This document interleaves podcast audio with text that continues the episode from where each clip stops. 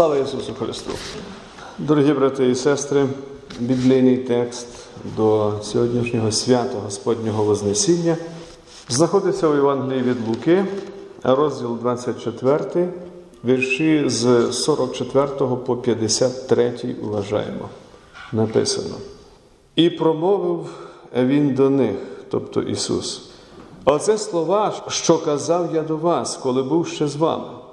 Потрібно, щоб виконалось усе, що про мене в законі Мойсеєвім, і в пророків, і в псалмах написане. Тоді розум відкрив їм, щоб вони розуміли Писання. І сказав він до них: так написано є, і так потрібно було постраждати Христові і воскреснути з мертвих дня третього, і щоб у імені Його проповідувалося покаяння і прощення гріхів між усіх народів від Єрусалиму почавши. А ви свідки того. Ось я посилаю на вас обітницю мого Отця, а ви позостаньтеся у місті, аж поки не зодягнетесь силою з висоти. І він вивів за місто їх і аж до Віфанії, і, знявши руки свої, поблагословив їх. І сталося, як він благословляв їх, то почав відступати від них і на небо узноситись. А вони поклонились йому і повернулися до Єрусалиму з великою радістю. І постійно вони перебували у храмі, прославляючи і хвалячи Бога. Амінь. Це Слово Боже. Благодать вам і мир від Бога Отця нашого, від того, хто був, хто є і хто має прийти, Господа нашого Ісуса Христа. Дорогі браття і сестри, хочу звернути вашу увагу на кілька речей, що містяться в нашому сьогоднішньому тексті. Святий Лука зазначає, що в служінні Ісуса Христа, в усьому, що присутнє про Христа в новому заповіті, ми бачимо сповнення обітниць про нього. І святий Лука говорить, потрібно, щоб виконалося все, що про Ісуса в законі Мойсеєвім, пророків і псалмах написано. А тут це говорить сам Ісус щоб про мене все було виконане, що там говориться. Подія Господнього Вознесіння також є частиною того, що мало сповнитися і сповнилося в Христі для нас і для нашого спасіння, для нашого викуплення. І друга річ, що ми розуміємо це, маємо в своїх серцях через свою віру, завдяки тому, що, як написано у нашому сьогоднішньому тексті, Бог Христос відкрив нам це, відкрив нам розум, дав нам духовний зір, щоб ми могли це бачити і розуміти Писання. Дорогі брати і сестри, на хвилю повернімося до події, яка передувала Вознесіння. Навіть не до Воскресіння, а до розп'яття Ісуса Христа. А розп'ятому Христові розлючений натовп кричав: Якщо ти син Божий, то спаси себе сам. І це перегукується з багатьма ідеями про те, що Божий помазанець не повинен би був страждати, тим більше аж до смерті хресної, як про це пише святий Павло. Смерть Божого Сина була нищівним ударом для багатьох, насамперед для його учнів. Їхні серця були сповнені сум'яття і шукали розуміння того, що сталося на Голгофі. Це правда, учні чули про страждання Ісуса Христа, про смерть, і Він сам їм про це говорив. Вони знали, що каже про це все Писання. Але ці речі видавалися їм чимось далеким, відірваним від щоденної присутності Господа із ними, їхнього вчителя, від Його любові, яка вселяла у їхні серця спокій і дарувала їм і їхнім душам правдивий мир. Одна річ була перебувати при живому Христі, ще не розіп'ятому. Інша річ, коли вони це побачили, побачили Христа на Гологофі своїми власними очима. Вони були розгублені. І коли Господь помер на Христі, а потім воскрес і з'явився учням, тоді вони дійсно дістали духовний зір, повною мірою зрозуміли правду Писання. Це дав їм Господь, пізнали все власними очима, вухами, руками, як Хома торкнувся Ісуса і Його ран. І сповнилося те, що написано, про що каже святий Іван, Що було від початку, що ми чули, що бачили власними очима, що розглядали, чого руки наші торкалися, про слово життя, що ми бачили і чули, проте ми звіщаємо вам, щоб і ви мали спільність з нами. Спільність же наша з Отцем і Сином Його Ісусом Христом. Учні бачили розіп'ятого, Воскреслого і Вознесеного Христа. І, побачивши це, вони увірували. Але Господь сьогодні каже нам і багатьом іншим: блаженні ті, що не бачили і увірували. Блаженні ви, дорогі брати і сестри. На початку свого служіння Ісус Христос, коли чинив свої чуда, то часто наголошував і говорив: не кажіть про це нікому. Чому?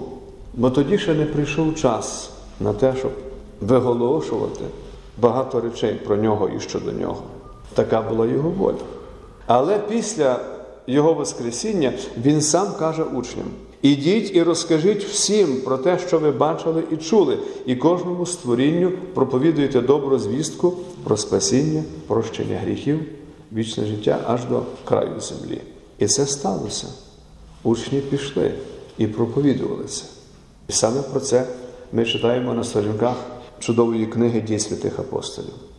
Написано в сьогоднішньому тексті: потрібно було постраждати Христові. Так, така була його хресна дорога, про яку ми читаємо у старому заповіті, про яку так чудово і емоційно говорить пророк Ісая. Отож постає важливе питання, дорогі у Христі, яка мета і значення страждань Ісуса Христа? І відповідь на це питання дає нам саме Слово Боже. Воно каже, що Отець прийняв викупну жертву свого Сина і підтвердив все, що Він вчинив, підняв його з мертвих і воскресив на третій день. І це славне Воскресіння Ісуса Христа дає цілому світові гарантію того, що гріхи цілого світу, всіх людей прощені, наші гріхи прощені завдяки Христові і заради Христа. І саме цю найкращу і найціннішу для всіх людей добру новину ми і повинні проповідувати цілому світові, всім довкола нас. Таким є доручення нашого Господа, про яке ми читаємо у Євангелії від Матвія. Господь каже, щоб ми це робили, звіщали Його новину цілому світові. Необхідною складовою свого проповідування має бути послання про каяття і прощення. Як про це навчав сам Спаситель перед своїм Вознесінням. І хочу звернути вашу увагу на слово покаяння, яке присутнє в нашому тексті. Слово покаяння на грецькій мові звучить як метаноя. Воно дослівно означає змінювати розум, реформувати спосіб свого мислення. Грецькі філософи вживали це слово для опису стану, коли людина відкидала те, чого вона дотримувалася перед тим. Кожен може пригадати якісь моменти в своєму житті, коли він був твердо впевнений, що це саме так. Але минув якийсь час, особливо коли йдеться про наше життя без Христа, а потім вже з Христом, і ми починаємо дивитися на речі іншими очима, і ми бачимо, що це не так, як я думав. Я помилявся. І саме про це я хочу сказати, звертаючи вашу увагу на це грецьке слово метаноя, яке перекладається в нашому тексті як покаяння. Новий заповіт наповнює це слово особливим змістом, біблійним змістом, який узгоджується зі старозавітним розумінням каяття як повернення від згубного поклоніння ідолам, від гріховного життя до цілковитого покладання на Бога до довіри Богові без жодного сумніву. І ми читаємо про це в багатьох місцях Святого Писання. На сторінках Святого Писання ми постійно чуємо Божий заклик до грішників. У книзі пророка Ізекієля Бог каже: Я не прагну смерті несправедливого, а тільки щоб повернути несправедливого з дороги Його, і буде він жити. Наверніться, наверніться з ваших злих доріг і навіщо вам вмирати? В посланні Якова Бог промовляє: наблизьтесь до Бога, і Бог наблизиться до вас. Очистіть руки грішні і серця освятіть двоєдушні.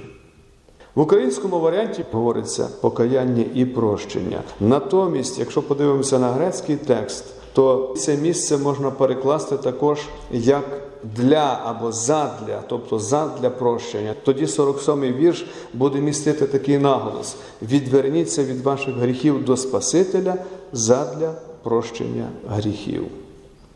Відверніться, залишіть, покиньте ваші гріхи задля прощення. Каяття і прощення, дорогі брати і сестри, потребують у цьому світі всі, без винятку люди. Дехто думає, що він цього не потребує.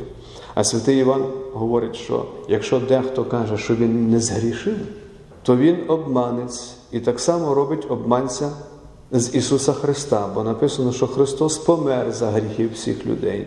І коли людина каже, що я безгрішна, то вона грішить таким гріхом, що Христос не помер за її гріхи, а насправді Він таки помер. І святе Писання каже, що всі згрішили і позбавлені Божої слави. Господь, коли говорить про каяття і прощення, то цим посланням звертається до всіх. Проголошення послання про каяття і прощення здобути Ісусом Христом на Христі є одне із завдань християнської церкви. Декому здається, що це послання застаріле, що воно не на часі. Навіщо говорити такі прикрі речі людям про їхні гріхи, про каяття, про прощення? Так дехто собі міркує. Але ми ніколи не можемо сказати, що це послання застаріле. Чому? Погляньмо на світ довкола нас. Що ми побачимо? Достатньо лише одного дня і перегляду тих подій у світі, що відбувається кожен день.